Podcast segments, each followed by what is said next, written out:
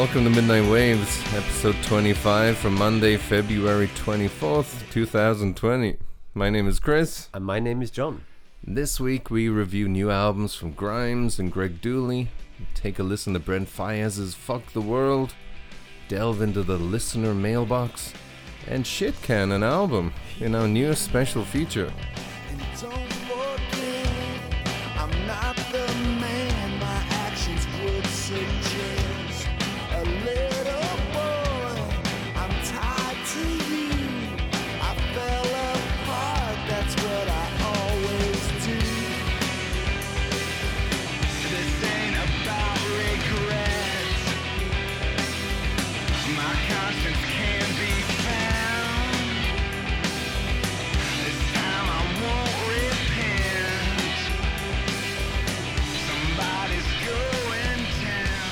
So, welcome back Yes. this week. Thank you for joining us again.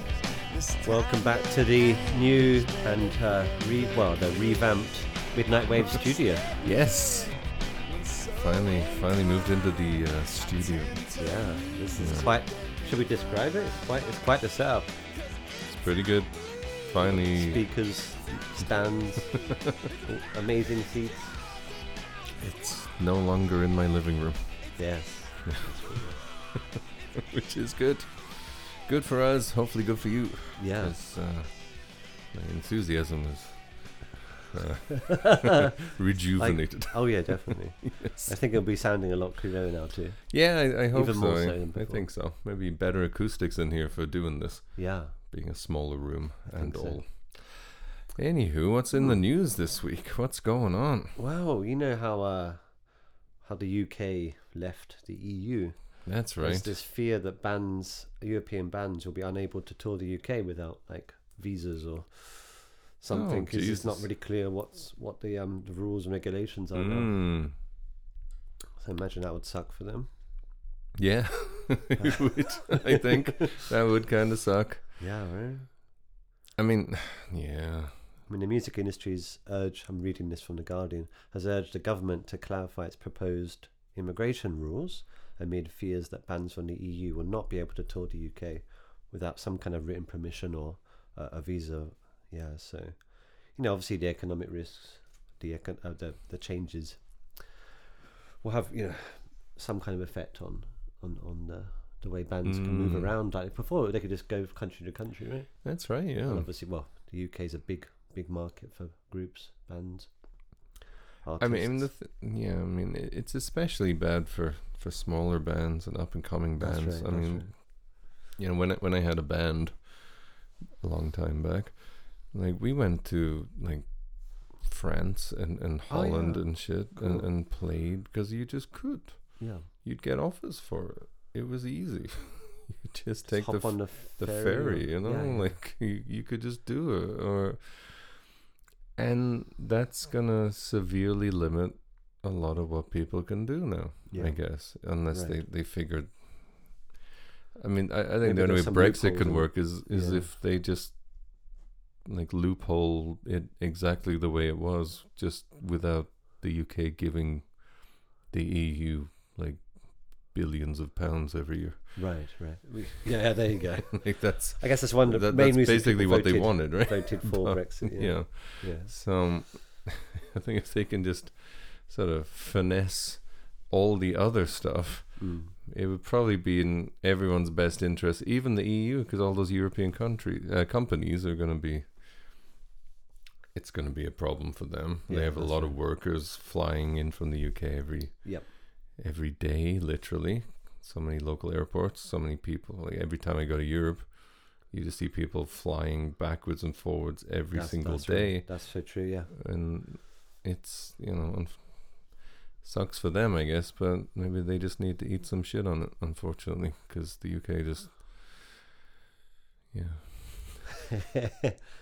Touchy topic, isn't it? Really. But, Yeah. yeah.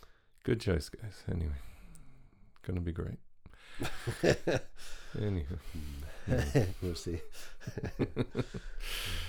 well that's that Not Let's much hope that's else- okay. not much else going on, I Uh, guess. rest in peace pop smoke whoever that is Oh, another. Uh, another young rapper yes. slain in the streets Another billion Instagram posts from people who've probably never heard of Pop Smoke.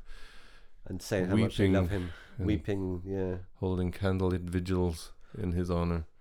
We'll never forget you, Yeah. whoever you are. To. Anyway, not Yeah. to disrespect the dead, but you of know, course, of course. what are you gonna right. do? Yeah. What are you gonna do? What you can do. So, I think with that lack of news and screeching halt, we should get into our first review. All right. And that first review is this week by Miss Claire Boucher, Yes. otherwise known as Grimes, Grimes. and her new album, Miss Anthropocene. All right. Let's give that a poke. Yep.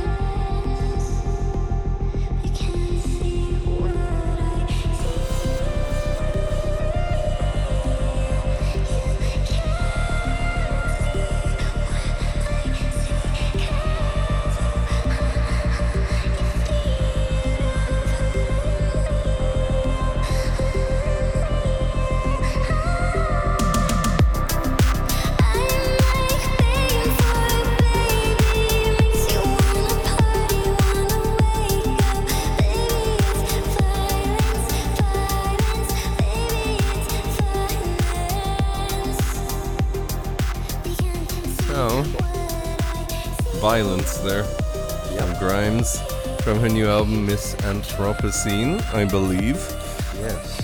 These album titles and song titles are getting harder and harder They are to harder know to pronounce. And, know for certain how to say them. So, right. yeah. So this is her fifth album. I yeah, I believe so. Yeah. I believe I so. the first was uh, G- Geidi Geidi Geidi Primes in 2010, Yeah. and uh, I think her well, I guess the album that sort of got her a bit well, a bit more mainstream, a bit more popular was Visions, wasn't it, in 2012? Visions was definitely the first one where people started paying right? attention to her, yeah. Yeah. And then Um, Angels. and was then Art Angels 2015. was kind of like a sort of breakthrough for her, I suppose. Yeah. That was five years ago. Yeah, and that, What's that's she been doing? well, she's been Making babies? apparently, apparently so, getting into high-profile relationships. Um, yeah, I mean, Art. I, I loved Art Angel. Yeah, I did actually I. have. I think I have all of her solo stuff. I Oh, do really? have Geidi Primes and Halfaxa. I think it's called. How Halfaxa? And I do have Visions, for sure, Oh, okay. I've just And- got Archangel. and obviously Art Angels. which I I really like that album.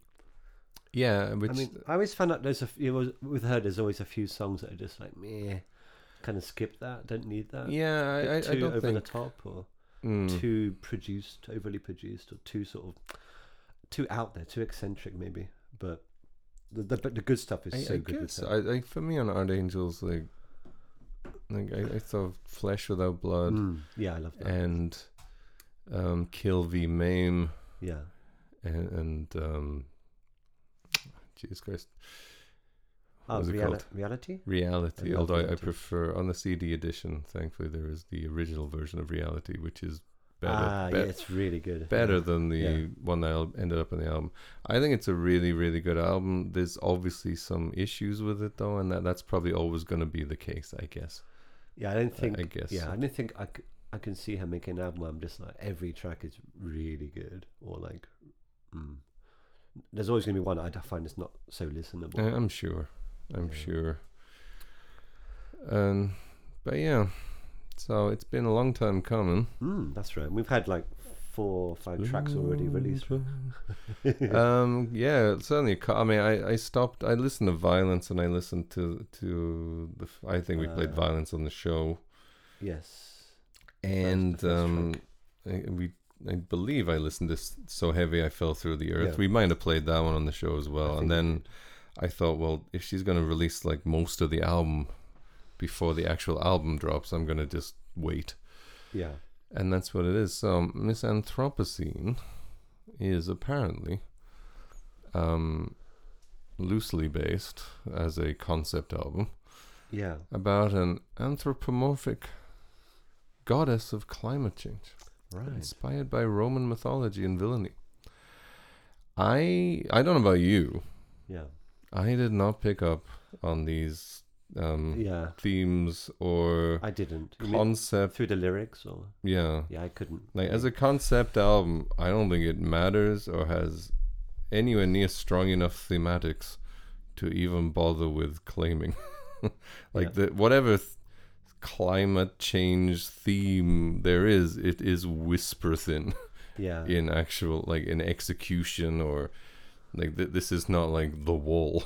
like th- this is not Yeah, very yeah. clearly telling you some story or whatever. I do think that's true. Mm. So I mean, if I if I hadn't read that, I wouldn't have even remotely picked up on it. And even having read it, I still don't. Yeah. So I just I don't know that kind of thing.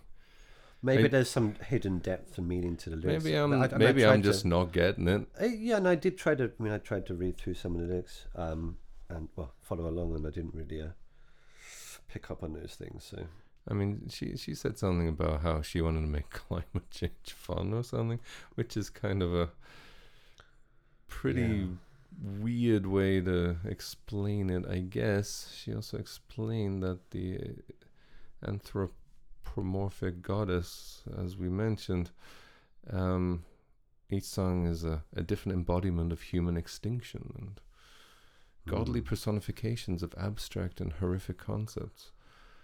Uh, Maybe she's- maybe she's uh, clutching at straws there.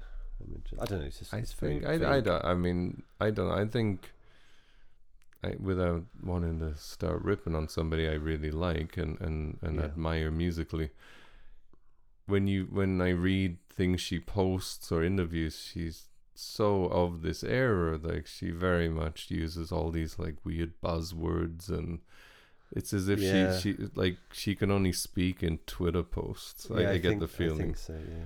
so um, she's one of those people where the less I know about her, the better. I think it's probably honest. best not to follow her Yeah. Twitter and all that stuff. I mean, you know, it's nice to get the music updates. I mean, she, she's you know she's a young lady, Yeah, and sure. and I, I get, I'm actually she's not even that young. She's 31 now, so I to actually me was- she talks like she's 17 still. Yeah, so. yeah, and she was like around twenty when she started. She was, but you know, growth. Eh? Get older. Eh? you don't stay young forever. But yeah, yeah. I guess a lot of her thoughts and posts and stuff are like are like, are like that of a, a teenager Like a or like a rebellious teen, student. like a yeah, like a yeah. Yeah, like I would say like in in British terms, like a sixth form college student Yeah. writing like in a diary. yeah. But musically, though. I But, for I me, mean, yeah, Yeah, musically, she's she's you know, pretty grown up and very grown up. And I mean, very matured and I, I- interesting. Yeah. I don't know if she's But- still using GarageBand to do all this. If she is, that's kind of ah, amazing. She was, yeah, right. She but- certainly was. Mm. I, I don't know if she still is. If she is, that's amazing because I think this album, the production on this album is tremendous. Mm, mm, mm. And probably the, the, I don't know. It, it might be the, the, the strongest aspect of her music, but I do think she actually has developed a very, a very strong sense of melody and, Yeah. and melodically. A lot of these songs are, even even the songs that are not that interesting to me, have strong melodic sort of ideas and it's yeah I don't know. I, I think it's it's it's so much darker than Art, Art Angels. yeah, it doesn't it have any is, of like the, is. the fun aspects of that album. I think apart from that last track, it really is a much more uh, up, sort of uplifting, upbeat. I, I do, I do, I do. uh, I guess it's Idol. But that is much more of a sort of bright, uplifting kind of song. But everything else is pretty dark, really. Yeah, I guess so. Mm. I mm, I mean that there are. She said this was like a nu metal album or something. Yeah. Nu metal being like What? Limp Bizkit and Oh, Korn okay. and Linkin Oh. Park and so on. Oh, it's not like that, Papa it? Roach, but it certainly isn't. Like I think there's so- some industrial elements. Yeah. I think there's more like Nine Inch Nails here. Mm. If if anything, it it feels more like sort of like it could be. I I feel like a lot of this could be like a soundtrack to something like like you you were saying, kind of has that like Blade Runner feel at times, some sort of like cyberpunk Yeah. kind of thing. Even like Oh, some of those like Yeah. like I know she's a big Japanese like freak anime kind of Yeah, fan. Like you could imagine some like Neon Genesis Evangelion being like right. soundtrack to this, Yep. Yeah, I think so. or like Akira or whatever. Like just those kind of things would like it gives it conjures up those images. I I guess. think so. I think so. Yeah, Yeah. not all of it though. like something like Delete forever. I was going to say like the acoustic guitar sort of Mm, like banjo and- there. the banjo at the end, right? Yeah. I mean that that at first I was thinking it was almost like a Fleetwood Mac song, like, Oh yeah. but it is obviously a song about dying of drug abuse. So um, that isn't that kind of like a isn't it sort of uh, the melody or the uh, the tone of that song quite nice, quite sort of up, sort of upbeat, but then it if you don't listen to what she's saying, it But feels it feels quite cheerful. Yeah. Yeah. So I mean, apparently she lost like six friends to heroin read that, overdoses, yeah. and yeah I think her must have influenced that song. her her manager died last year of, of cancer or something. So there's a lot of dark themes here, and I'm sure it sort of informed much of her mood I reckon. mood for this. Yeah. I don't. I mean, what do you what do you think? No, I mean, I think you've uh, said of what said a lot of what I was thinking. Really, just um, like a lot of the songs are dark, and uh, a lot of it's kind of dreamy and trance-like. Like especially the first track we um, we we previously played on on, on our show. Um, that uh, "Oh So Heavy I Fell Through the Earth." Mm. and I really liked that. And in the same way, uh, I think it was New Gods, maybe. Yeah, I think New Gods very much Quite could be like a soundtrack Yeah. song to, to some sort of cyberpunk kind of Yeah, movie. I, I really like that song. and I like that sort of mixture of sort of music in the album.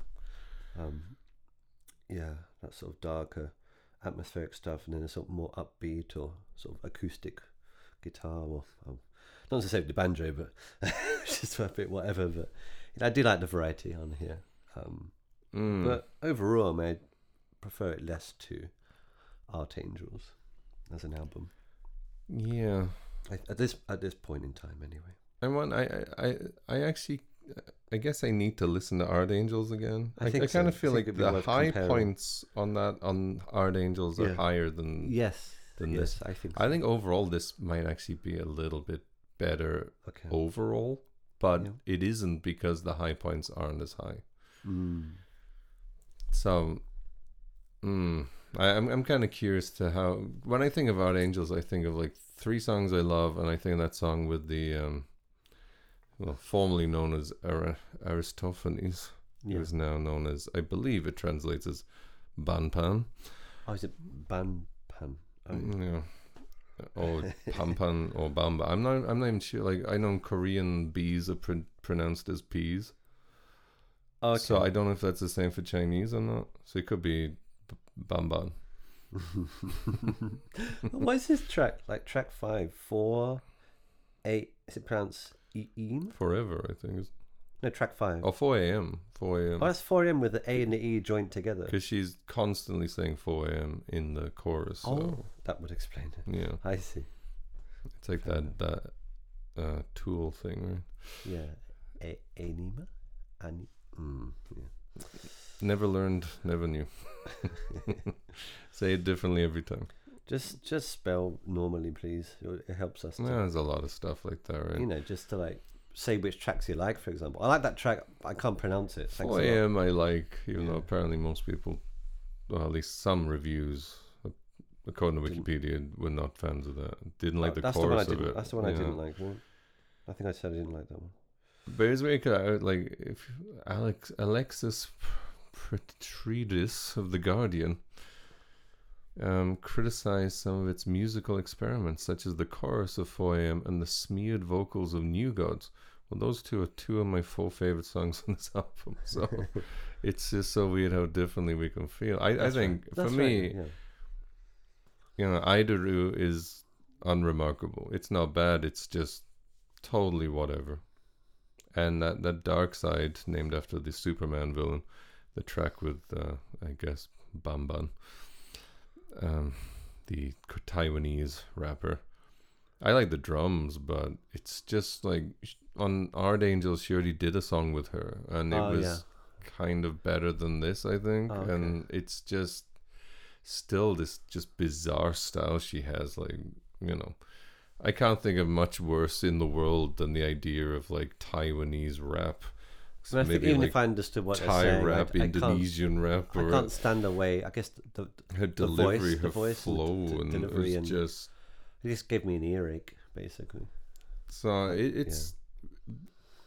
But I think that the the biggest crime of that song is that it's kind of a retread. It's not necessarily that it sounds the same, but it's the same person, and she has the same style. And Art Angels had a song with her, and like I think it's just that Same Grimes position. just wanted on the album. again though, right? And Mm. it, it's like you're not doing anything new with it. Yeah.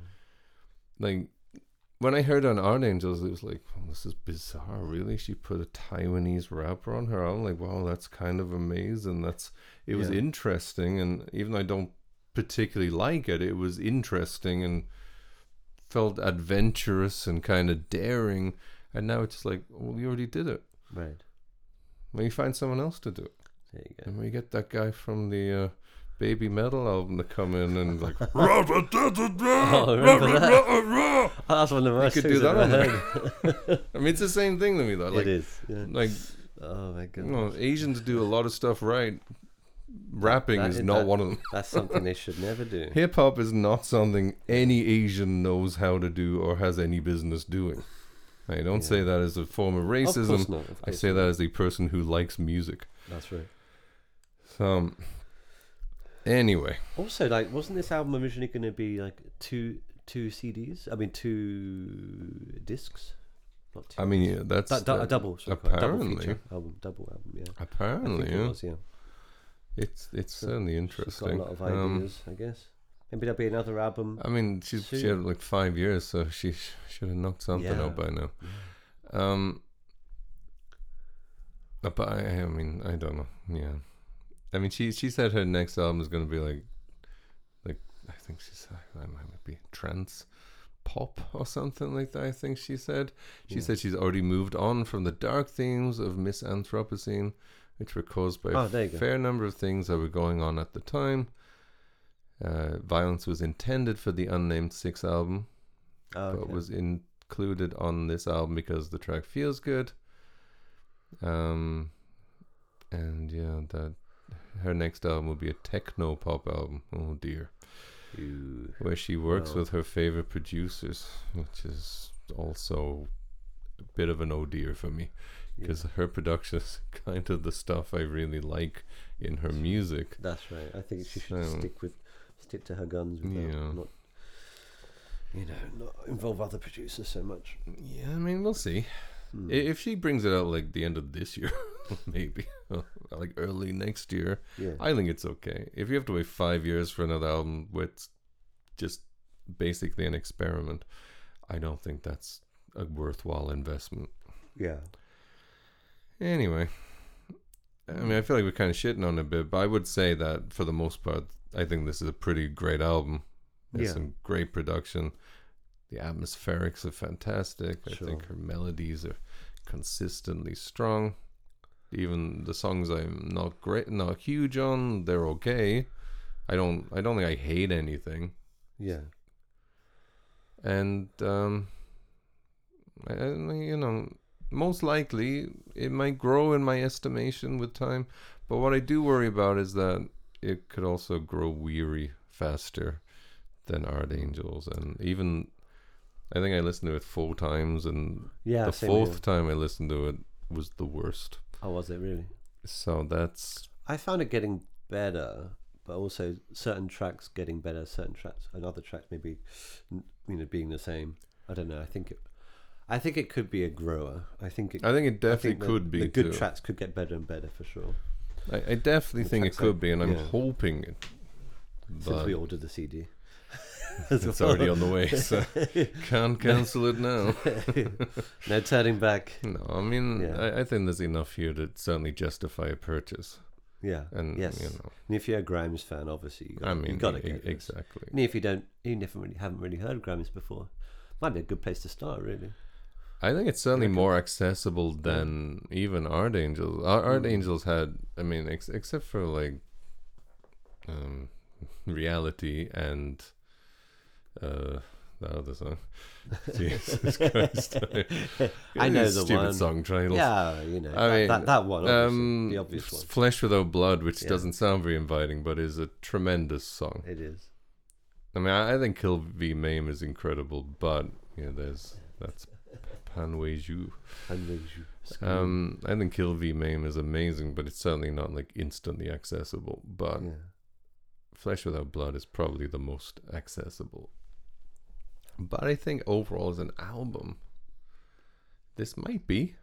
It's certainly not particularly abrasive. Hmm. It has a lot of nice melodies. It's very.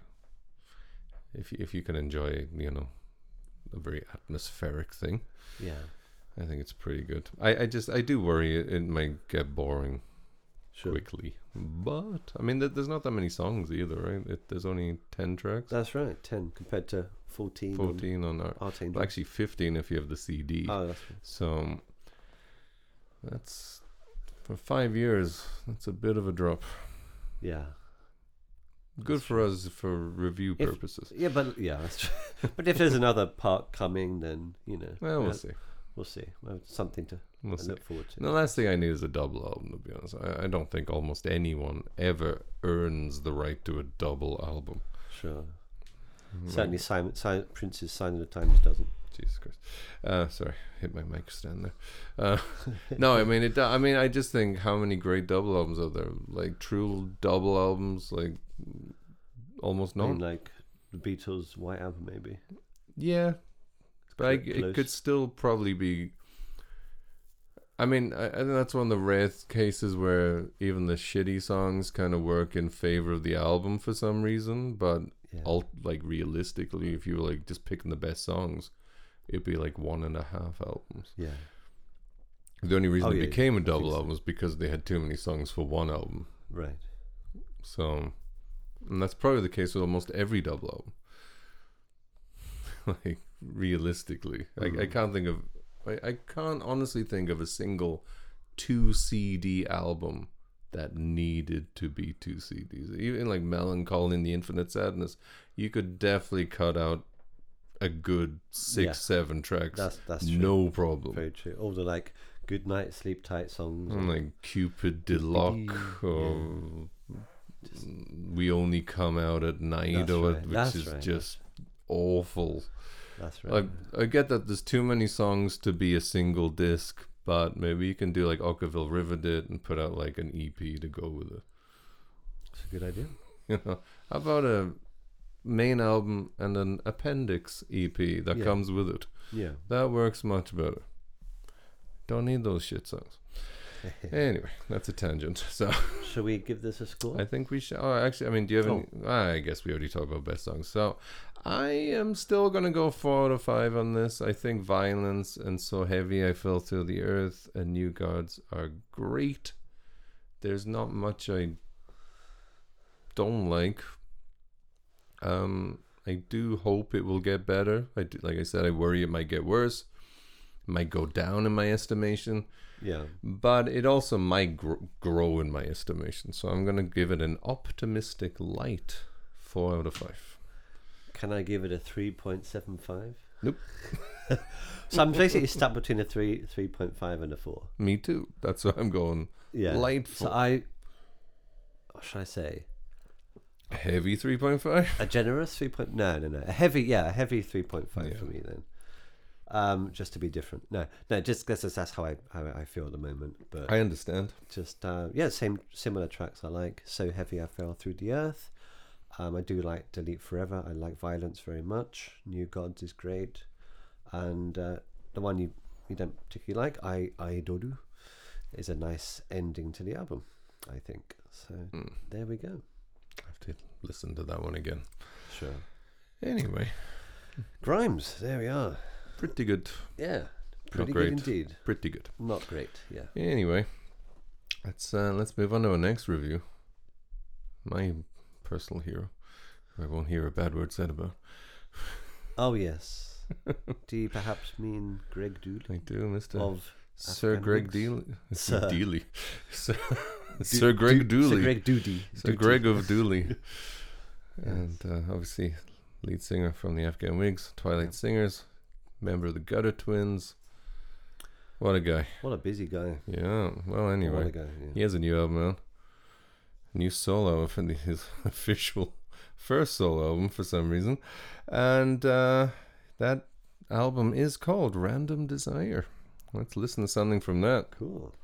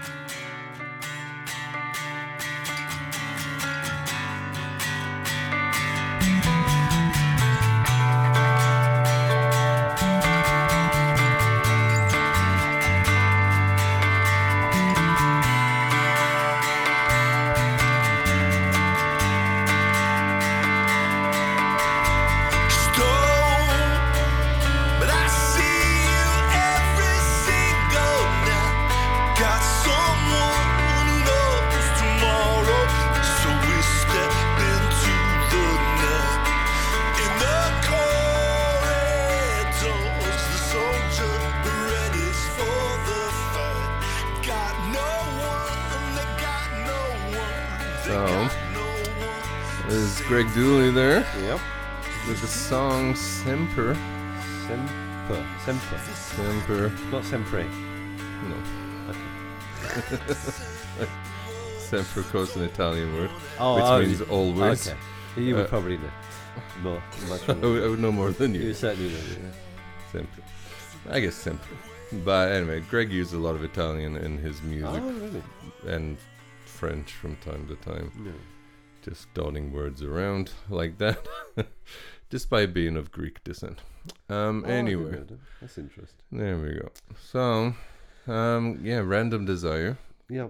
the first official solo album. So, So he had a he had an album in 2010, I believe. so That apparently, apparently the album Amber Headlights has been stricken from the canon of Dulli.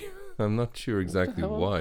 Okay. Um, it's not a great album, but it has a few great songs on it. It was written at a time of great turmoil for him when the, the director, Ted Demme, died of a heart attack. Him and uh, cocaine induced heart attack. Ooh. Him and Greg and the comedian actor Denis Leary were all like Right. super good friends.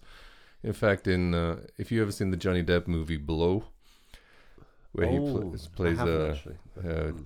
George Jung, the real person who was importing cocaine for um, that famous drug dealer guy from South America, whose name escapes me now. There is a character in that movie called Dulli, okay. named after Greg. Such was their friendship. okay. And a couple of those songs, or at least one of those songs, ended up maybe oh two of those songs. One of those songs ended up on the next Twilight Singers album in a different form. But Yeah. I actually, and obviously I am a bit of a Dulli apologist. I enjoy almost everything the man has ever done. I like that album. I think there's some great songs on it. There's some not great songs on it, but I don't understand why it's been sort of like brushed under the carpet. Like, Mhm. yeah, that one didn't count. I, I do not understand. That's bizarre. Very strange Mm. because you know, it's not like it's like his discography is ten out of tens across the board, and then like Yeah. all five star releases, and then just this one solo album that's ruining. it. I mean, Right. it's he's pretty up and down as it is. Anyway, whatever it is, whether it's the first official one or the second real one, this is his new solo album, and I don't know. Basically, it just sounds like the more recent Afghan Whigs albums to me, which, as I suspected in the first place when he got the Afghan Whigs back together Oh, in yeah, some yeah. sense, he Yeah. didn't really need to. It's his name alone. Yeah. Because when the Afghan Whigs, the original Whigs, shut down, broke up after the 1965 album, which is all the way back in 1998, um, you know, Rick McCollum never came back. Rick McCollum was the guitarist. He, I mean, Greg wrote most of the songs, but he did Mhm. co-write some of them with Rick. Rick had a very distinct guitar style, which was the basis for the Afghan Whigs Yeah. primarily, as far as I'm concerned. He was the lead guitarist. And I think, you know, most of Greg's output, whether it was the Twilight Singers or the unfortunately short lived Gutter Twins project with Mark Lanegan Yeah. or Afghan Whigs 2.0, um, it's just primarily driven by Greg Dulli and whatever he's doing. so right. it's like, the just name my- alone, like yeah. the names change, but the music's the same, basically. I mean, he's Greg's the main. He's the a main hundred guy. percent the It's him. guy. It's all him. now. Really. Yeah. Es- especially with I mean John Curley is a great bassist and he came back for the Whig stuff but I mean he'd done some stuff on the Twilight Singers album I mean Yeah. it's you know there's some great bass on this album I don't even know who plays it so it's you know bass can only be so good True. right you know bass playing can only be so much input into a song I guess Yeah. so, um, but I think with this and the previous Whigs album, in Spades in 2017, I think Greg has finally found like his new sound of sorts that he's been sort of working towards since the first Twilight Singers album, I guess, which is very different. It was more of a collaboration with Shawn Smith from Pigeon and, and Shane.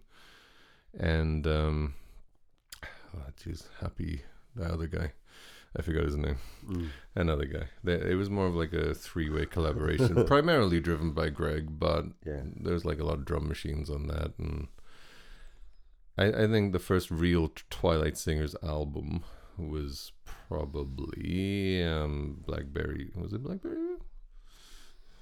Yeah, actually I should look at the old internet now that I can to uh confirm what I'm talking about.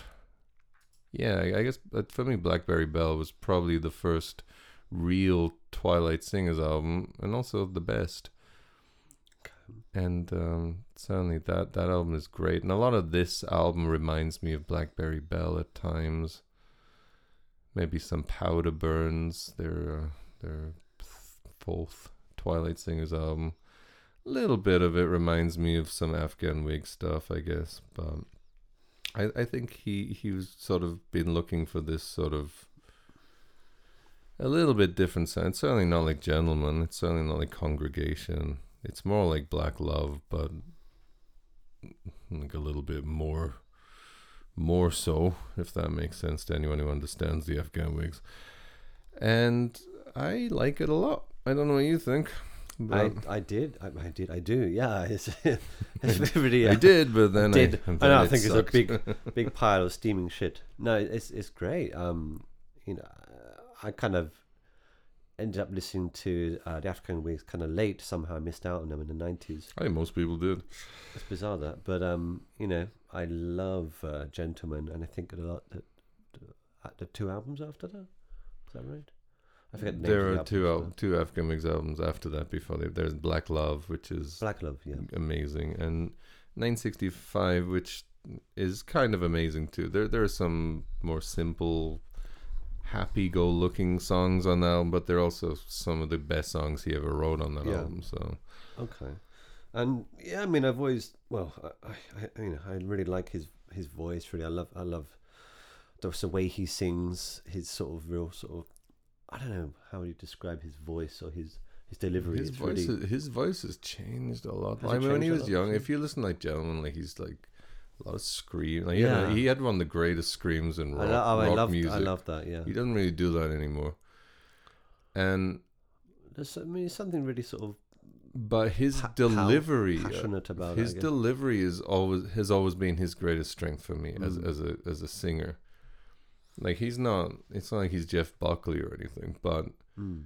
I mean, certainly even on going back to Black Love, like he he has a habit of of overstretching himself vocally at times, where usually in a higher register, where there's, there's some weird moments on that album, which I love that album, but there are some weird moments where he's like weirdly off key, where it's sort of Okay. like, well, maybe you could have just done that again. maybe you could just try that again, Greg. I think in this album, what is the weirdest thing about his his vocals is that for the first time he's ever done this weird sort of like crooning, deeper, almost like he's trying to do like a bit of a Sinatra, Dean Martin thing on a Oh, couple yeah. of these songs, which I don't know. I I might get used to eventually. It's not really working for me now. On the song "The Tide" and "Lockless," he does some very unusual vocal delivery for for somebody who's so used to hearing Greg Dulli sing. It's like, Yeah. who's this guy? like, Oh, okay. what's that about? So that's something new, eh? Definitely. But also, there are a couple of songs where he does like this Mark Lanegan style, like deep growth, which works way better, Mm. which I, I like a lot. And I kind of I don't I the songs he he does that like weird sort of croony thing, and I really love those songs, but I just wish he didn't do do that in Yeah. them.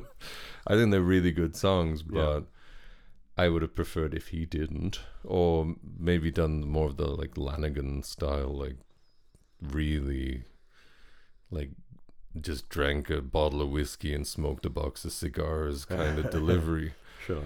that works better for my ears. But you know, I, it, it it's interesting. At least at this point, like at this age, twenty year career or whatever.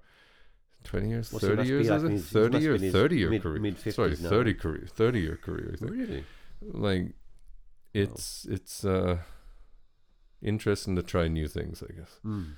True. for sure. And uh, maybe you can't scream like a banshee anymore, but you could at least try and do something different, I guess. There's a couple of like ball- sort of ballads on here, right? Like um, Scorpio, a piano-centered love, it's like- a love ballad, I guess. I think Scorpio's lovely. I really like that song. And, And Marry um, Me as And the one we just heard, um, Sempre. Sempre, I really like that. Yeah, that that Sempre in the end it, it kind of gets more like that classic Whigs like Black Yeah, Love era yeah, with yeah, the like those seventies I- black exploitation I thought. guitars, the rhythms, and that, that one Mm. definitely is the most classic Greg Dulli songwriting to me. Yeah. And Mar- I really like Marry Me. Marry Me is, is like this like beautiful like desolation there. Mm. That that reminds me of Blackberry Belle era Twilight Singers. Like it's I think that's a lovely song. Yeah. Um, I, I really like it falls apart. He definitely do more of a Mark Lanegan vocal thing there, which I like a lot. And uh, the theme thematically, it's very much classic Greg Dulli. You Yeah. know, he, he's he always had this. Nothing in that glass. Uh, he's he's always like lyrically, it's it never changes. It's always like broken relationships. That's and right. It sounds like suicidal, this guy- this been- destructive thoughts. Greg's been lot, eh? revenge. Uh, Is that where is this all coming from? Personal experience? a lot of you know melancholy? I guess so. Or is it just like his lifelong kind But I think as he getting older, like it's Yeah. more. There's like kind of like a lot of nostalgia and like this longing for like Mm. happier days in some of these songs, which I say I'm not as old as Greg, but kind of understand that too Yeah, a little bit. sure. But um, yeah, I mean, I it'd be very difficult for me to be really shitting on Greg for anything. Unfortunately, he's been probably the most important single artist in my my life as a music fan. So Yeah. it's uh not gonna be able to shit too much on it. The vocal thing is a bit weird, but even, even like Lockless, where he the, like the he's doing almost like a slow motion thing, which Sure. like I don't know.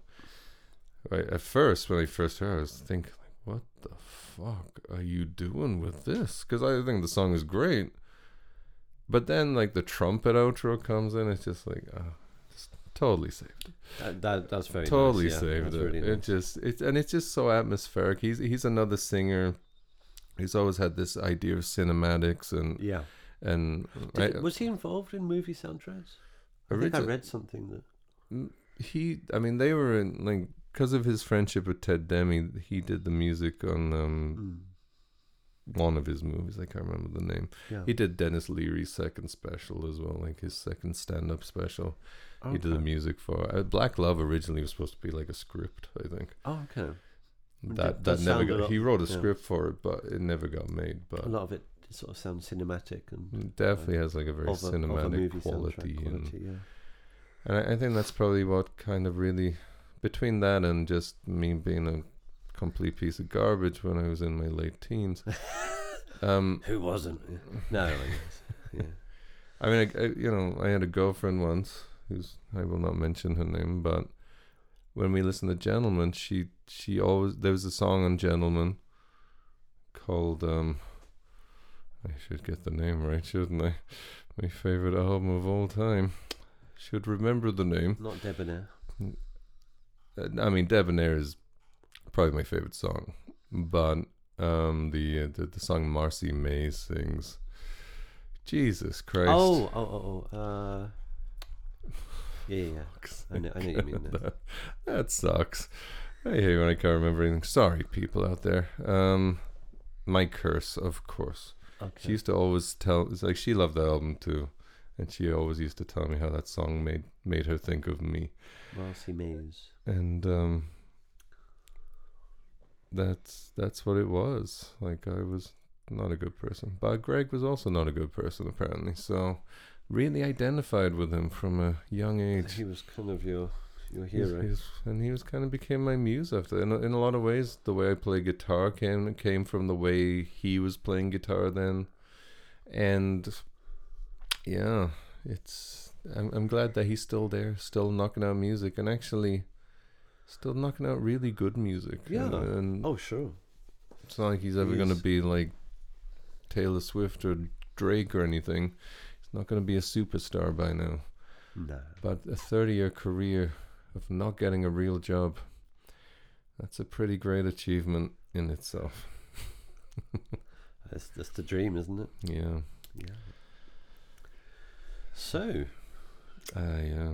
um, you want to uh, I mean, scores? I, I'm, I'm, because of the, yeah, I, I'm going to go like a 4.5. Whoa, that's uh, a yeah. very, very I mean, for me, this is easily the best album of 2020 for me so far. Oh, really? Easily. By, Alright. by a considerable margin. I'd For to- me I'd have to think, but yeah, yeah. I'm I'm giving it a four. And that's reasonable. I am a fan man of Greg. Yeah, I mean, I was gonna say you're gonna give. I know you're you're gonna give that high school. but uh, Yeah, I mean, I, I really loved it, and I think it's one of the best things he's done in quite a while.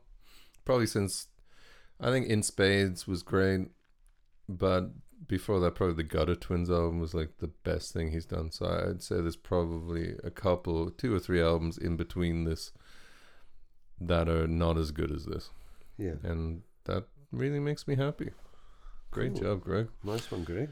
Nice one. I love the cover too with the Oh, steering is, wheel on fire. I do like that. Yeah, that's, Yeah. that's very cool. So that takes us to our third main review of the week, Yep. and of course that is Brent Faiyaz with his album "Fuck the World."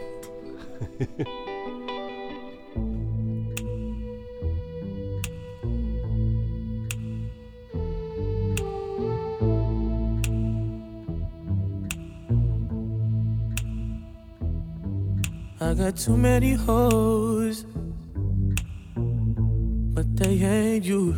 You like to put that shit in your nose, but I still love you. Be doing shit that nobody knows. In the streets, they be thinking you're a lady, but at home, You a motherfucking porn star, to God. If you ain't nasty, don't at me. I've been working all day. I like to run the streets till it's dark out and then come home, blow your back out. I hope that's okay. I can't leave you alone. I'm sure it's okay, Brent. So that was Rehab, 24 hours. Winter in Paris by Brent Faiyaz, and uh, yeah, let's get into it. Lately, I've Awesome. thinking about. So I've never heard of uh, about Brent before. you as Brent real Faiyaz. as they Christopher Wood before. But you would Yes. rather Is this his first album? No, I don't think so. No, No. no. I would rather No, I think this is- thugs. Fucking with you, bitch, He's had a, he's had a few few releases out there, You this, blow I believe. well. Uh, All right. Throw How many exactly? I don't remember. He's obviously pretty young. He's only 24 He's 20, still. yeah, yeah, he's 24, right? So he's had uh, Sonder, Sonderson So he had, uh, in 2017. yeah. So he And a had couple of and yeah, a few, a few EPs. AM Paradox, Into, with Sonder. So he's been around Lost. since he was 18, I think. He had a sing- single released in 2014. Yeah. So uh, very young guy. And what a what a solid album, eh? And it's short as well. I mean, yeah, it's, it's 27 minutes was it? something like that. It's Mm. only 27 minutes. Every track is smooth, silky smooth R&B. It's like this Really really, nice. dreamy thing. I mean, it's. I, I guess in a way, it's kind of. I mean, it's very much like the Weeknd at times, and, Yeah. and a little bit of Frank Ocean there, but Yeah. I, I really enjoyed this, Me, me too.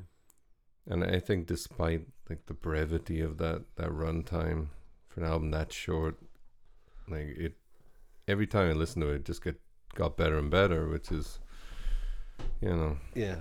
quite a so. statement Yeah. for for something so short. I mean, you think how unbelievably terrible that Green Day album yeah. a similar length. Yeah. and this this one flies by. Right. I, I think the only things I don't like on this album are the two songs that are really really short, the two Maybe interludes. the oh the interlude. and yeah. it's not because they're bad; Yes, they're that's just. right. I wanted them to be full full length songs. just Like, over with before yeah. you can get into them, right? I they they Yeah. they could have both been longer and Mm. I think so. it's really a good sign for somebody like this, I think. But yeah, I mean, I, I think he, he started out as like a SoundCloud kind of singer, Oh, okay. and then and then ended up. I mean, he, he ended up on a, on a song on the um, Jesus Christ the the GoldLink song "Crew" back in 2016, which went three times platinum. So that was probably a lucky break for him. And um, and he was also on the Juice WRLD song last year. Oh, really? Yeah. but because of Crew, he was he was actually nominated for a Grammy in 2016, which is kind of Ooh, amazing too. So yeah. Anyway, I I haven't got that much to say, but I, I- just think it's it's a really great little album. Every song is really good. yes. It gets better and better. I, I love every time I was thinking like which song what's my favorite song and it was actually kind of difficult because I don't think the songs stand out that much because they're all just really Yeah. good. I think I think Yeah. that's the case with it. Yeah. But I do love I love a lot, a lot of his his lyrics, his uh, rhyming and stuff like. One one thing that stood out so much was in the the, the song "Fuck the World." Somewhere in London, he's like, "Wanna fuck the world? I'm a walking erection." My dad just yeah, yeah. really stood out for me. Yeah, and it's And there's a lot of that in the album. Is it all about? I mean, I guess the whole thing is about that. I mean, fucking literally fucking the world. you'd right? think he'd written it when he was like 14, but yeah, yeah.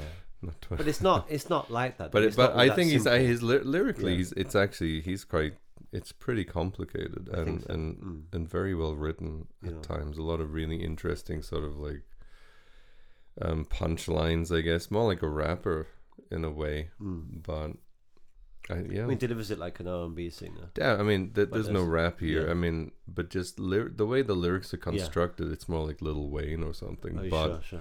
but completely delivered as R and B. Yeah, Pretty great. really, really yeah. agree with that.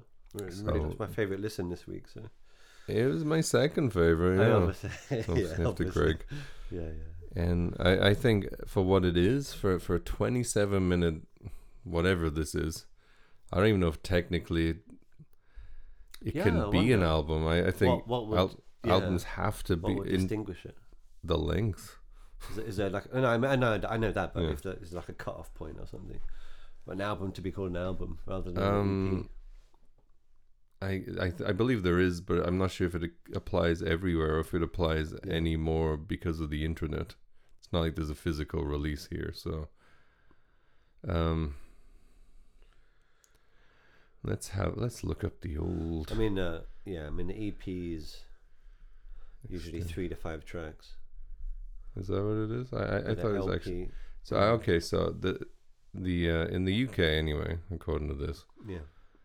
uh, the official chart company defines the boundary between EP and album classification at 25 minutes, and Oh. no more than four tracks. So this is an album. I see. If it's 25 or more, it's an album. Yeah. I see. Hmm. Apparently the the band Ugly Kid Joe has the record for highest selling EP, which sold two million copies in 1991. Really, eh? That's Mm. interesting. Shame they're not. Hope they're still making a living off of that because they're not making a living off anything new. anyway, pretty solid, Brent. Yes. Pretty, pretty solid. You gonna give it a rating? I'm going to give it a, a very solid four. yeah, I think I'm gonna go with a solid four too. All right. Very nice. Nice. Did you give a re- review for Greg? I Did you give I a rating? I Oh, gave, you it, give a, it a four. I gave it a four. Too. That's right. Yeah. It's a strong four. Okay. Oh, yeah. Anyway, um, well, those we were kind of blessed this week. This week we had three great new reviews, Yep. and There was going to be Moses Sumney, but we're going to leave that till May, right? Because like a two, well, I, I guess that is a double album, So it's a double album, yeah. half of it and a few straggly tracks popped up on Apple Music. So we'll we'll hold off on that I one. think so. Yeah.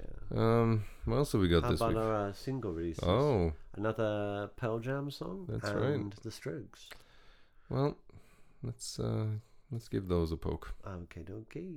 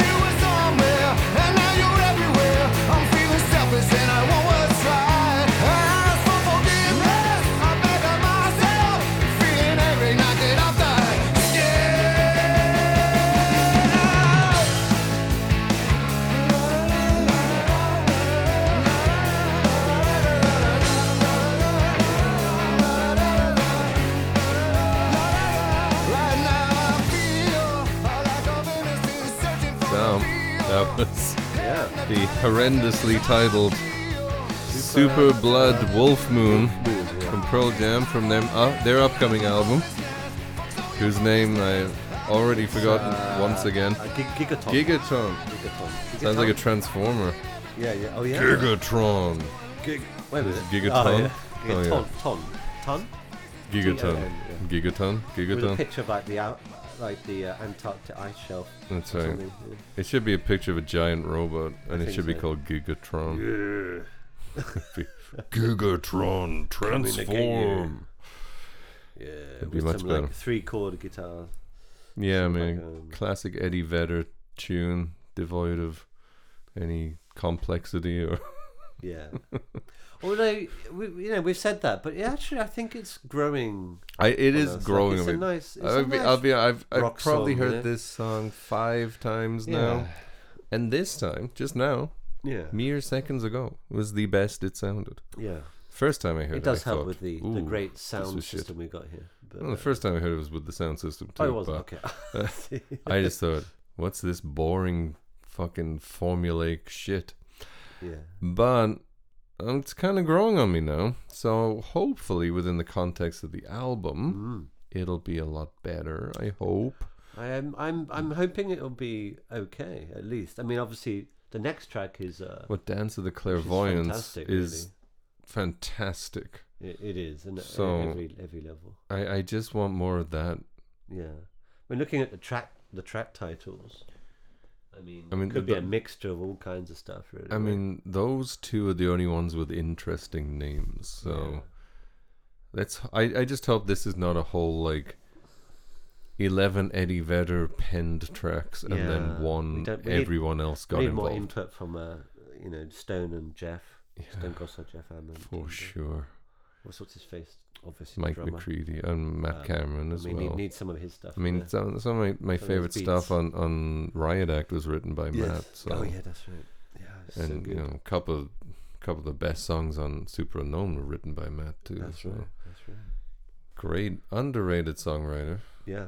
And uh, anyway, Eddie isn't, but he isn't an underrated songwriter.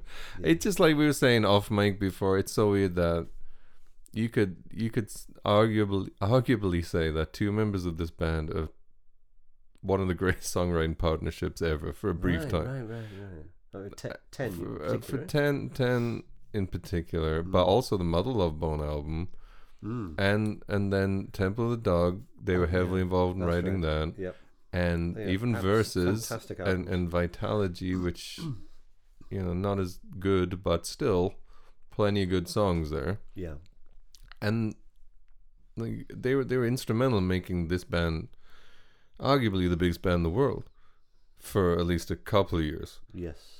And then what they just forgot how to write songs, so Eddie had to just write all the songs. According to Jeff, that's what happened. Like They had a, that yeah, they just didn't uh, write. block. They they've had writer's block for like twenty five years now or something. wow, like- it's been that long. like it but just somewhere in between, like Jeff Ament released a released. He did release album, a solo one or two album. maybe.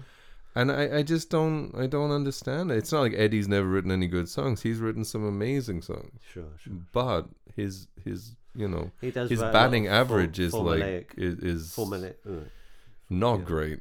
That's that's true. His percentages are not fantastic. Yeah. So I, I just don't understand how you, you're gonna write like Jeremy and Even Flow and Alive and Black and you know all these songs and then just not bother writing songs anymore. Mm. and it has nothing to do with Eddie picking up the guitar and wanting to be the focal point in the band. I'm sure. It's it's just because you guys don't know how to write songs anymore. Yeah, I'm I think sure. he needs to give them more like writing sort of what's the word rights, uh, so to speak. I you know. Let them use you know use their. Eddie got to be a punk rock guy with his guitar yeah. doing the Springsteen thing. Like, not really, Ed, because all the best songs, for the most part, you don't play the guitar. That's right. But But it's all right though. It's a, it's a you I mean, it's it- not obviously not an amazing tune or anything. I, it just worries me that this is the second one they released because it's so formulaic compared to Dance of the Clairvoyants. But we'll see. Hopefully, in context. I thought this would at least be like the first track. Um, ah, see. usually, usually these songs are like the first Sure, track on like every the Pearl Jam album gets it that- going since Eddie thing, right? started Yeah. writing. yeah. So, mm, we'll see. Was- Yep. I'm We'll sure. see. I reckon there'll be one more song coming out before. I think the album comes out March twentieth. Was it? Yeah, we've we've got End almost a month to go. Might be another release, maybe early March, and then we'll get the album. Yeah, I mean, I'm pretty much sure I'm going to buy it anyway, uh, just because I'm a Pearl Jam Yeah, we fan. got we got two more songs with the explicit tag to come. So Oh. yeah. Oh, Uh, okay. track track phone track six. Didn't Dance for Clairvoyants have like dick in it a lot? I understand that. Apparently that doesn't count as Okay, so dick dick's okay. apparently That's not explicit anymore. strange. I thought that'd be like a big issue these days. Problematic. Yeah. Yeah, Depends whose dick it is yes. and where it's going. There you go. Anyway. Yep. That's Pearl Jam. there you go. Let's get to the strokes.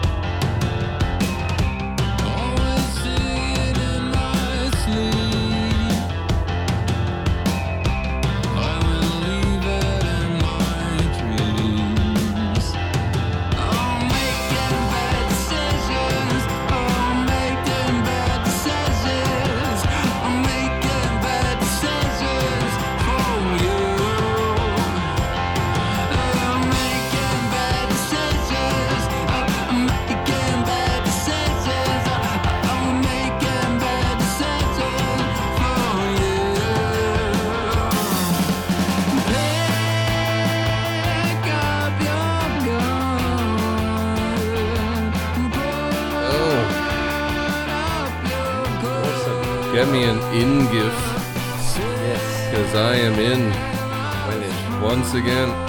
I didn't. I didn't, when I first heard this, I thought it was like some song. It's such a like, familiar grey colour riff. Yeah, this this really feels more like the Strokes I want them to sound like, which again sounds more like I guess television and like Television. like all, all that kind of seventies, the. Cure, yeah, like seventies, early eighties. I yeah, a little bit maybe, Uh, maybe. I I uh, this for me this is two for two, Yep. killing it with this new album. I can't believe this. You've got a real good, great well, First Strokes comeback album I'm gonna buy since uh, the third one. yeah. Whatever I was gonna say one name, but I'm not sure if that's right at all. So I'll just say the third one. Great song, great melodies. Julian's voice holding up very nicely there. Actually getting better. Bit of a higher register. Great Yeah. band, still tight as fuck. Fantastic song. That's, that's Really, really good. He's got that cheap ass microphone back. That's what we like from Julian. Yeah, I do like that. I like that. I love, I love that song. I was just listening to uh, "Is This Is This It" yesterday, actually. In the Yeah, car. it's Fucking perfect car album. Perfect car album. so good. Perfect. Mm. Um, I think the the early Strokes, and I guess now this, but I always think that Beastie Boys song where MCA says, "I got a bullshit mic that's made out of plastic." I always think of Julian when he's when I hear that that line because Oh, yeah, obviously okay. that's what he had, but it just so perfect for what he does. Yeah. Works so well, and uh, looking forward. Really. Looking forward we have a release to date for this this new album. I, I guess we're gonna have to have, look that up. Just- Just a minute. Let's have a look at the Strokes. Okay. And, uh, It might be something like April. and oh, I get that right. April. Let's have a look. Eh? Um, the new abnormal, right? New Uh, Ab- yeah, that's right. Well, let's see. It will be released on April tenth, Hmm. two thousand twenty. Cool. Produced by Rick Rubin. Speaking of Yeah. the Beastie Boys, Yeah. that's interesting. There you go. How about that? That was not planned, right?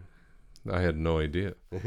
But Rick Rubin does have a sort of a history of saying like, just do what you did good.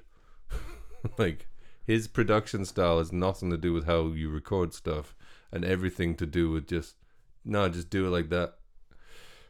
So That's cool. like, which is kind of how he's been so so successful as a producer. I think like He's done so much, right? The Chili uh, Peppers, the people he's worked with are just Kanye, ridiculous. ACDC, Johnny Cash, Metallica, Linkin Park, Justin Timberlake. thousands. Rage Against the Machine, Yeah. Limp Bizkit, obviously the Beastie. Boys run DMC. Just so much, Mm. and uh, That's quite a beard on him as well. Then uh, Wikipedia picture. it's kind of amazing that this man, looking at him, is one of the pioneers of hip hop. Isn't he white as snow? yeah, pretty much. Well, hairy as a hobo. it's like a yeti. It's like a yeti. Yeah. Yeah, Abominable snow. all the stuff he did with LL Cool J and the Beastie Boys, Public Enemy, Mm. just classic. Even Jay Z did that song, um, 99 Problems with Jay Z. It was Oh, just, and it was just, you could see right there why why Rick Rubin is amazing. Yeah. So, Cool. really, really looking forward to this one. Yeah. Don't let us down, fellas. Oh yeah. Just hope it's not like those two songs are the best and the rest of it's average. Let's hope none. eh? Also, enjoying the artwork from Jean Michel ba- uh, Jean Michel Basquiat. Mm. Bird on Money. Pretty cool. nice. Pretty, pretty We've good. got nine tracks on the album, right? Yeah, 45 minutes. 45 minutes. A couple of long ones. Yeah. one over six minutes. One over six there. Actually, one one long guess. Actually, bad decisions, which might actually. Actually, now now that I've read this, I suddenly reminded me. Um, this song apparently sounds exactly like a Billy Idol song, which is might be what you're thinking of. Oh, okay. To the point where he's actually credited because Oh, part of the song is apparently melodically exactly the same Okay. as a Billy Okay, Idol song. makes- so kind of fits in. There. it's possible. I wasn't going to predict Billy Idol had anything to do with it. Yeah. Nice day for a white wedding. I was uh, expecting that. Somebody from the uh, the another song at the uh, sorry Eternal Summer, which we haven't heard yet, Hmm. is partly credited to the brothers Butler from the Psychedelic Furs, the uh, psychedelic Ah, okay. alternative rock That's type band Hmm. from the early '90s. Yeah. Oh, actually, 70s through the 90s, I guess. But 80, 80s most. What did I say? 90s? Yeah, I guess. Mostly 80s, but whatever. I don't care. As long as it sounds like the Strokes used to sound like, then I'm more in. Yes. Pretty much.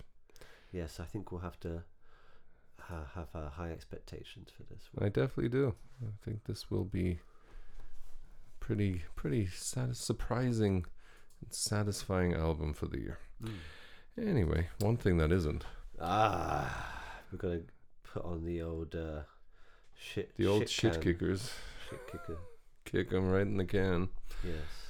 You know, is there anything sadder than when a legend who you once loved just let just farts out just a steaming pile of garbage? It happens all the time. They never know when to quit, right? Mhm. Got gotta have that one more album before I die. And This is why drugs are a good thing. Yeah. 'cause it weeds this out. Kurt Cobain will be like 50 now. Like, what kind of garbage would he be shitting out? How how you would be? He would be around fifty. Yeah. Yeah. Early fifties, right? I guess so. Yeah, yeah. Yeah. Would he be doing it? But anyway, not 70 yet. But I think Mr. Ozzy Osbourne. He's seventy-one. Good lord. Should have died 40 years ago. Is, doesn't he have pneumonia right now or something? I hope so. Was that Elton John? I hope so. No, no, no, no. Parkinson's, right? Like early, uh, Early of onset Parkinson's. Parkinson's. Yeah. I feel like he's had Parkinson's for like 40 years now. he's doddering around like, Sharon! yeah. Uh, Anyway, shall we? Uh, let's uh let's bask in the putrid diarrhea that is Sir Ozzy Osbourne. Sir Ozzy Osbourne's Is he actually ninety? latest opus. Oh, no, this is Elton John. Yeah, yeah. Okay, let's give it a go. Yeah.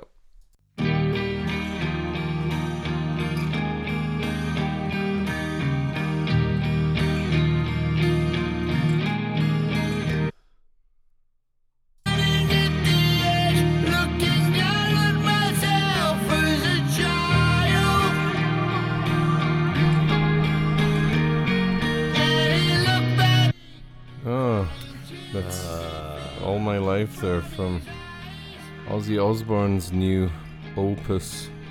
Pile of shit. Yes. No, no, no, no. Because you've seen the NME reviews. Oh, I forgot. It's a five out of five. This is a five out of It's a perfect album. I mean, not just the NME, Oh, but really? Variety gave it an 8 out of 10. All Music gave it 4 out of 5. Evening Standard gave whatever Wait, that so is. wait, what? What are we not getting? That they're, they're thinking. No, no. What we're not getting is money. Oh, I see. Because they're not That- that- paying us to say it's great. yeah. Makes sense. That's what we're not getting. We're not getting like preferential treatment to to go to record We're not- company events. We're not NME. We're not like fucking. What's it called? Uh, the video game review company. The one that gives them everything that's really high score. yeah, yeah, I know what you mean. What I mean? Like that yeah. kind of thing. Oh, uh, like you know, like when you when you look on like Rotten Tomatoes and it's Yeah. like that last Terminator movie is like competent, not as bad as you'd expect. Four out of five. like, like, like, it's Ah. like that. It's like like Epic are not paying us and offering us like spots at their parties and artist meet and greets and Yeah, nobody's yeah, yeah. There you go. retweeting us from the record company, so we don't need to say that it's a fester. I mean, that it's amazing, because we can just freely say it's a festering pile of dog shit, But that's what it is. which is what it is. It's nothing more. Look at these reviews. The worst reviews from the Guardian, three and three out of five. I would, I would give this Yeah. I would give this a zero. I mean, I'd, I'd give it a. I'd give it a, I'd point- give it a straight five. up zero. I'd get a point five for some other guitar, even if it does sound like a fucking wall of The most fucking generic guitar. It's Yeah. like a video game guitar part. Like it's so of the era. Like one guitarist, fifty guitar tracks, all playing the same thing, all compressed to hell. All like lim full like a limiter on it. There's no sustain. There's no like notes out of place ever. Why would they choose that production Zero. style? That's what's Why in not- with metal now, right? Why not like just have it like kind of raw? You know, uh, there's fucking- you nothing can raw hear- about it anymore. You anymore. can hear the guitar, the strings, the fingers moving. make a you know? mistake, better cancel that and do it again. Yeah, Jesus. Just lay down more and more and more tracks until it just sounds completely devoid of Yeah. actual f- feeling. Yeah. Oh, this is unbelievably terrible. I can't believe we're still listening to this awful garbage. We turn it up Yeah, my I, ears are bleeding. I'm yeah, physical I pain. just wanted it Anguish. to, fill out there. I can't believe we're still talking about this this long before. but the sad thing is, All My Life is actually one of the better songs on this That's album. Right. That's right. And that strangled guitar sound going through about eight different filters there is is kind of one of the highlights of the album. Speaking of filters, I mean, how many filters? Oh yeah, I have to cut that shit off. Sorry for the abrupt fade. How many filters Ozzy's going through? He, he might as well be like a keyboard sampled his vocals, and Yeah. they're, they're just playing his vocal parts like that. That's right. Uh, 20 different filters and, and compressors and samplers.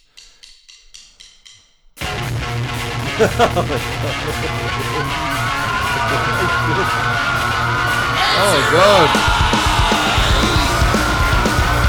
Jesus Christ!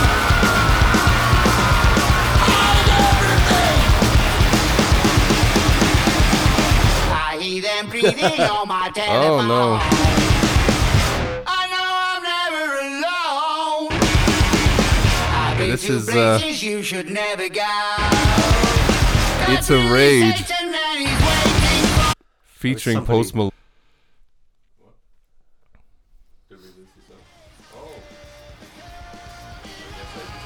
Yeah,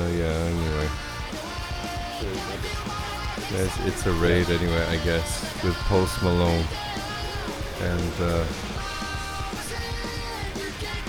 this is awful. I don't think there's anything worse I've heard this. And and and what's the deal with Post Malone being on an Ozzy Osbourne album? Is this like his stupid kids, Yeah. his awful cunt wife? Like Ozzy, you gotta put in, put in what's hot right Yeah, now. yeah, there you go. Just put anything that's popular. Oh, let's listen to Post Malone here a little bit.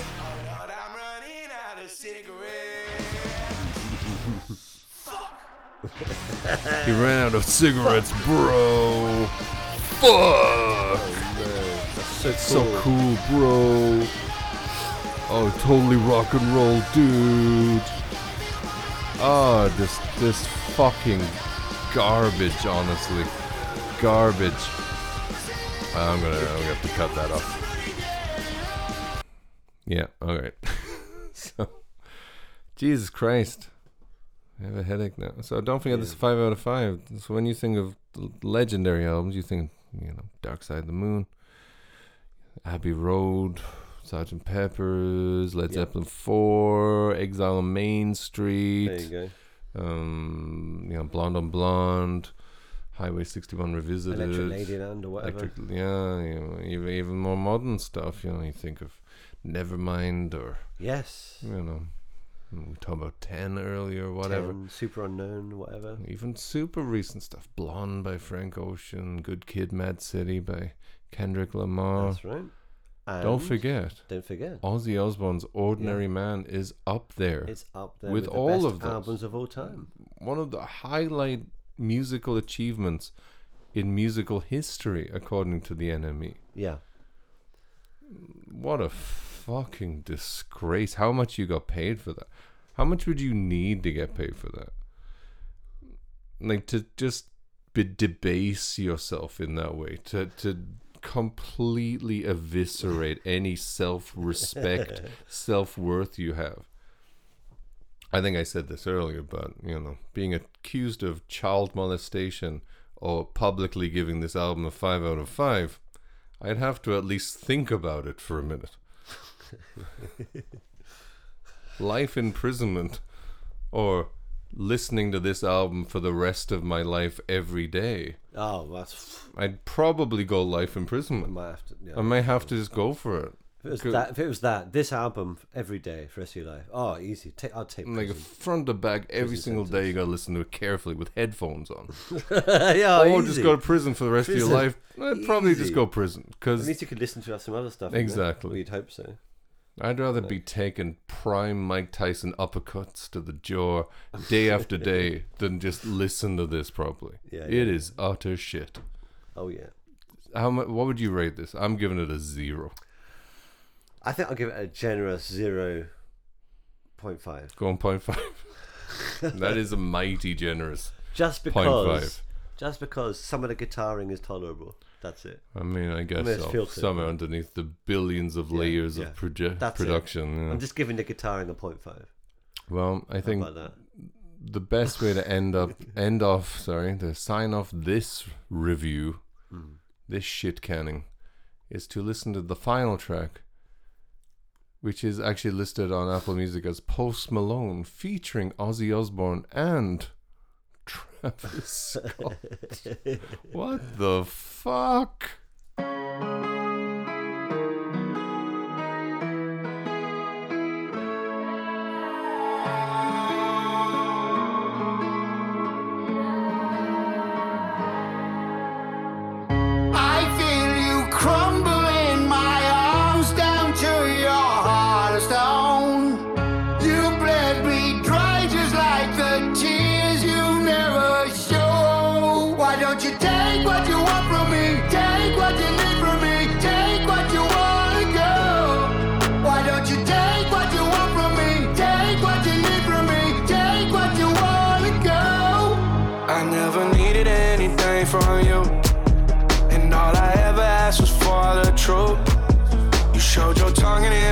it was forked in two. Your venom was lethal. I almost believed you.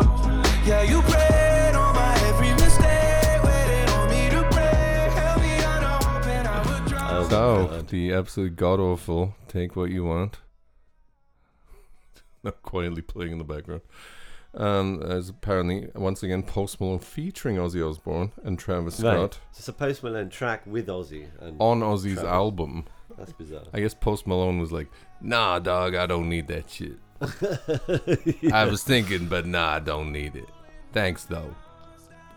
yeah. Like, can you even imagine Ozzy Osbourne, 71, doddering around his kitchen like, Sharon, who's this then? It's Post Malone, Ozzy.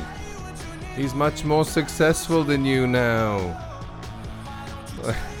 like, how could they? What did they have a friendship? How did that? How, how did that Travis collaboration Scott just happen? pops up like, Yeah. I mean, I- Like I'm saying, I'm saying, like Ozzy probably had nothing to do with this album.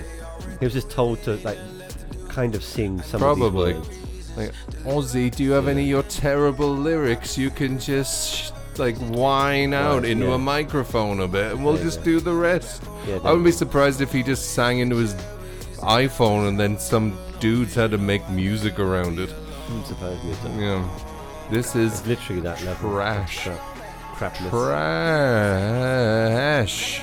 But don't forget, one of the greatest albums of all time. Thanks, NME. Thanks for pointing that out. That this is a stone cold 5 out of 5 classic. Top 10 of the year, easily on em- NME's album. How many 5 out of 5s do you give out in one year? There was literally none this year. We're, we're almost in March, so, you know, it's. NME's heading up for a top 10 Ozzy Osbourne placement, surely. And it has nothing to do with perks and gifts and money, and payola. Nothing to do with those. Not at all. It's because whichever fucking imbecile reviewed this album legitimately thought it was one of the greatest albums ever made. Clearly, who who which honorable person? Oh, Jordan Bassett. What a Click, click on him. Let's have a look at Jordan Bassett. You must be a very, very respectable man, Jordan. Got any other album reviews on there? Oh, we got we got a nice A Marigold, Pinegrove. three out of ten for M. Oh, let's see what he gave P- Pinegrove there. Nice three out of ten for What? Pinegrove. Come on. Five out of five for Ozzy. I mean, come on, son. Come on, Jordan. Ozzy Bassett. Osbourne's a five out of five. Un- Unless you're like 800 years old, Can you like email him? you probably find it there he is on Twitter. Is that him? No, it could be anyone there. Oh, gee. Yeah, there he is. I'm, so- I'm sorry, no. You do not think Ozzy Osbourne's album is a 5 out of 5. He looks like a Look at his tweet. fairly cool guy. Hot as well. diggity, wow, this is a great Ozzy Osbourne interview. Like, Mm. the Prince of fucking. Do- like, he.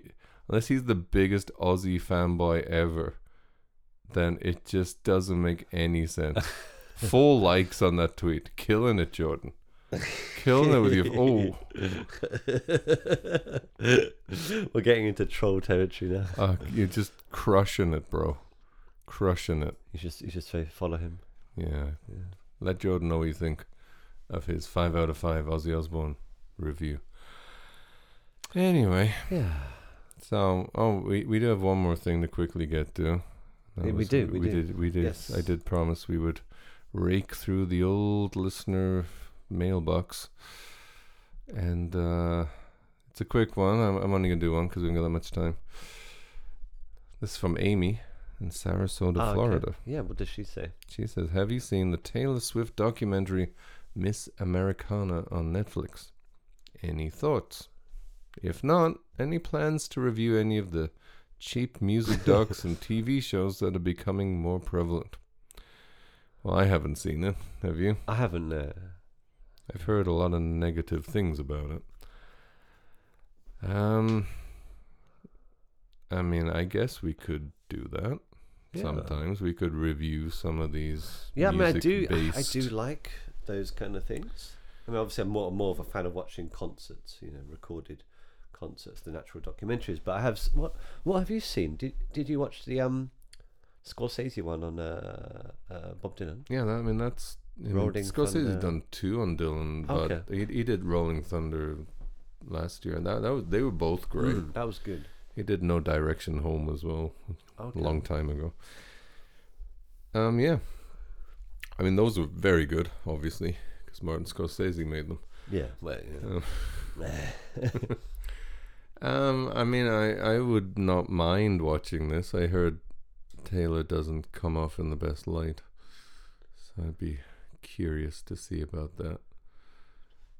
I, I think we could do some of those. I mean, concert films are kind of pointless because they're just Hmm. people playing yeah. playing music. That's it doesn't true. really mean anything, but it is kind of interesting to get an insight into some of these psychopaths. Oh, how about the what about the Metallica one? That was interesting. that um the Metallica documentary. Jesus Christ, what what's some kind of monster is amazing. Yeah. Amazing. I actually have that on. Blu-ray. Oh, really? Yeah, it's so great. It is hilarious. Just all the, the bickering and the issues. Just in their group. insane Yeah. infighting and, and Hetfield how and uh, James Hetfield dysfunctional. and Lars Ulrich, particularly. Well, they were trashing Kirk Hammett at one point. Oh yeah, yeah, that's right. But he couldn't learn a riff. He That's couldn't right. play a riff James Hetfield had. Yeah. and he was just trying, trying, trying, and then it like cuts like an hour or something, and they just change the riff, and Hetfield and Lars are fuming, Ah. but the song in the end did not have the original riff. Oh, okay. he just couldn't do it, and that that's that's an interesting thing. That that was actually one of the moments where I realized. James Hetfield's actually one of the great guitarists of his era. Mm. Even though he didn't really play solos or whatever, like as a rhythm guitarist, he is infinitely a more talented guitarist than Kirk Hammett, Mm. who is considered one of the Yeah. great guitarists that's of, right. of his era. for his solos. Yeah. That's all it is, though. Yeah. So I mean, not saying he's not a That's great guitarist, he is, but But for riff, Hetfield for is and, just uh, so incredible. And but anyway, they were. It was a bit rough on Kirk, I think, to be filmed in that moment. But yeah, that's a great documentary. I don't think Miss Americana is going to be a great documentary, but I'd be willing to have a look at it. oh And, yeah, uh, me too. As long as it's not like five hours long or anything. Sure. Don't need any of those long feature feature Maybe we could uh, maybe we could try and squeeze that in over the week. I don't think it matters if we watch it in one sitting. maybe we can do ten minutes a day, and uh, maybe we can have a little comment on that sometime Sure. in the next couple of weeks. Yeah. Yeah, I w- I wouldn't mind looking into that a little bit. So Mm. I think we should wrap this up. I think I think it's about that It time. took a lot longer than I anticipated. so, once again, before we before we bounce, if you have any feedback, yes. comments, requests, hmm hatred, or love, Love more, more Well, welcome than the hatred. prefer love, then you can reach us directly at midnightwavespodcast at gmail.com. Indeed. Or you can check out our Twitter and um, you know, Midnight Wave CJ. and our Instagram Midnight Waves Pod There you go. and all that shit. All of that. Don't forget also go to iTunes, Yeah. like and subscribe, and comment with positive reviews. Yeah, please. Spread the word. Tell your buds. All that usual shit we say. Keep doing it. Please. Do it more. It helps the show. Yep. And if you're listening, then for some reason, for whatever reason, you you actually like the show. So help us out. Help us out. We will shout shout out your names in rejoice and love and I suck your dick. it's a menace to Oh, society okay, okay, reference. Once again, I think I did that before. I just, okay. That's my go-to. Come on, man! I suck your But if you dick. haven't got a dick, then uh, I'll eat that puss. if you want. on that note, I think Anyway. we'll see. We'll catch up with you again next week. Yep. Catch you next week. Thank you very much. Bye bye. Bye bye.